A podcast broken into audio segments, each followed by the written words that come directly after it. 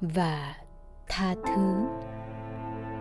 Một cuộc đời của chúng ta thường gặp những việc không mấy vui lòng, luôn gặp những người không mấy thích hợp. Vì vậy, nếu như mỗi việc đều làm cho thật rõ, thì có phải làm cho mình mệt mỏi hơn không? Nếu như tâm hồn rộng lớn hơn, độ lượng hơn đem tất cả buông xuống. Sống sẽ thấy được một sắc màu mới. Có rất nhiều thứ, không phải bạn muốn tranh nó thì có nó. Có rất nhiều tình cảm, không phải bạn muốn giữ nó thì có nó. Buông xuống thôi, sao lại không tha thứ cho chính mình? Không muốn ăn uống, áp lực, mất ngủ. Đây là việc làm của kẻ ngu.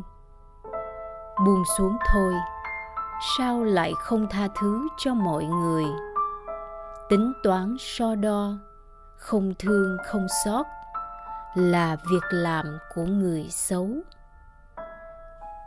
Tâm hồn điềm nhiên, ung dung thanh thoát, sống nho nhã tự tại mong cầu thì lại có thất vọng, thì sống sẽ có phiền muộn.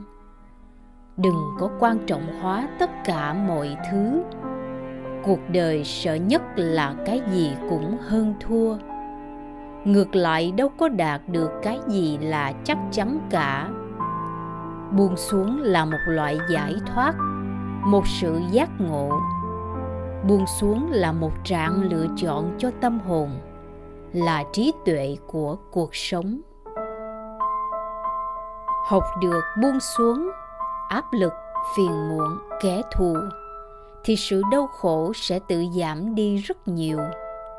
Mất đi các thứ người người chia xa, đợi mãi mà khát vọng không thành hiện thực.